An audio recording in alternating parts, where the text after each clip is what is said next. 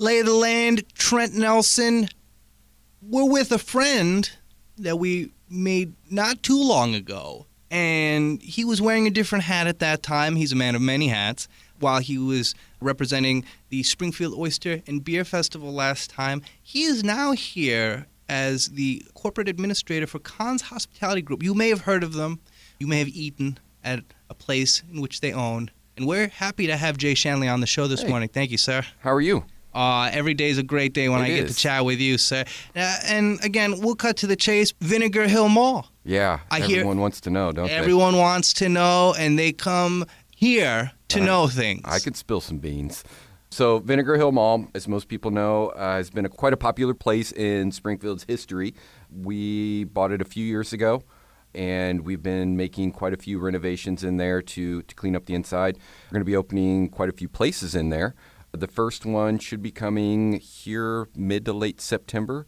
Trish and Mary's, as many people has heard, it is an English style pub, a soccer bar, uh, a neighborhood bar. So if you're interested, which I believe Springfield has always been a supporter of soccer, but if you're interested in Premier League, MLS, uh, anything of the sort, that's where we want to create our niche to support that in Springfield because we know it's been here.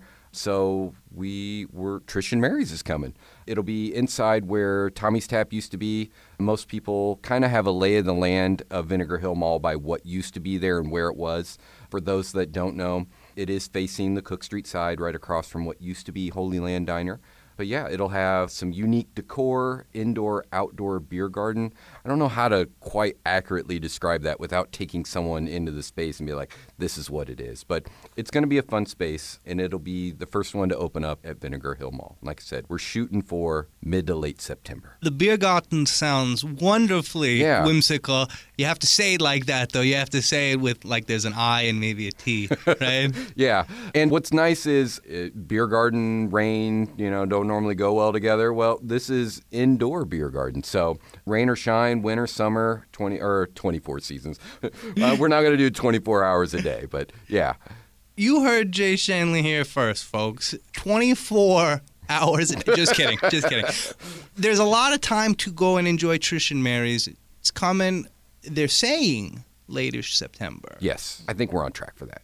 Get out there, get on a nice soccer scarf, and go support the footy wherever uh, wherever it's being played. There's a lot. There's La Liga. There's Serie A. There's Premier League. There's MLS. Anywhere, anywhere. There's a ball. There's football.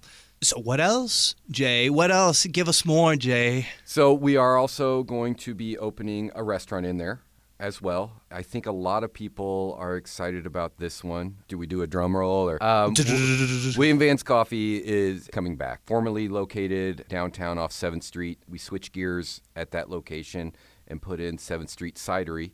And William Vance went on a, a bit of a hiatus, but it was always there in our hearts, ready to come back. And I think I just announced maybe a month ago that it had landed in a new location. Vinegar Hill Mall is a big area, a big space, so it was just kind of picking which location would be best in. It'll be in the old Holy Land diner space. So you have wonderful, beautiful morning sunlight shining in there. It's going to expand to uh, have the coffee, but also the cafe.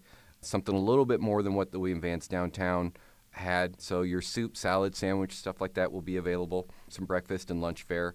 More to serve our Vinegar Hill community and then the state workers that are around us near the Capitol as well.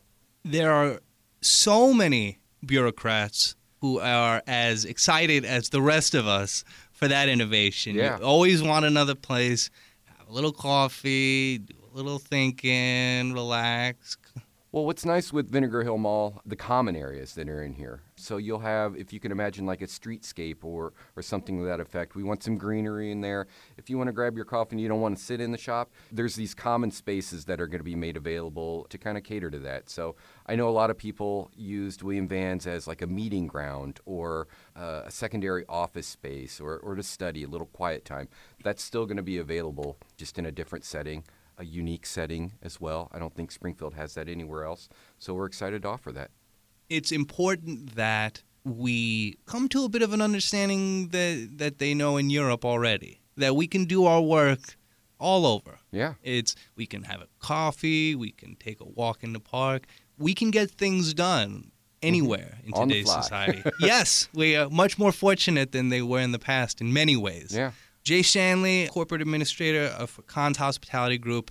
Such a pleasure to have you down here as always, picking your brain about this, that, and the other thing. I'd, I'd love to come back and as as things grow and, and open up there or any new stuff that we have going on, we love the Q and A or you know to answer questions, keep people involved, and let them know what, what's in their community. Lay of the land, Trent Nelson. We really enjoyed speaking with Jay Shanle again, our great friend, corporate administrator for the Conn's Hospitality Group. So happy to have you down here, sir. Thanks for coming, hanging yeah, out it's with good us. seeing you again. Pleasure's all ours. Lay of the land, Trent Nelson. Enjoy life a bit, huh?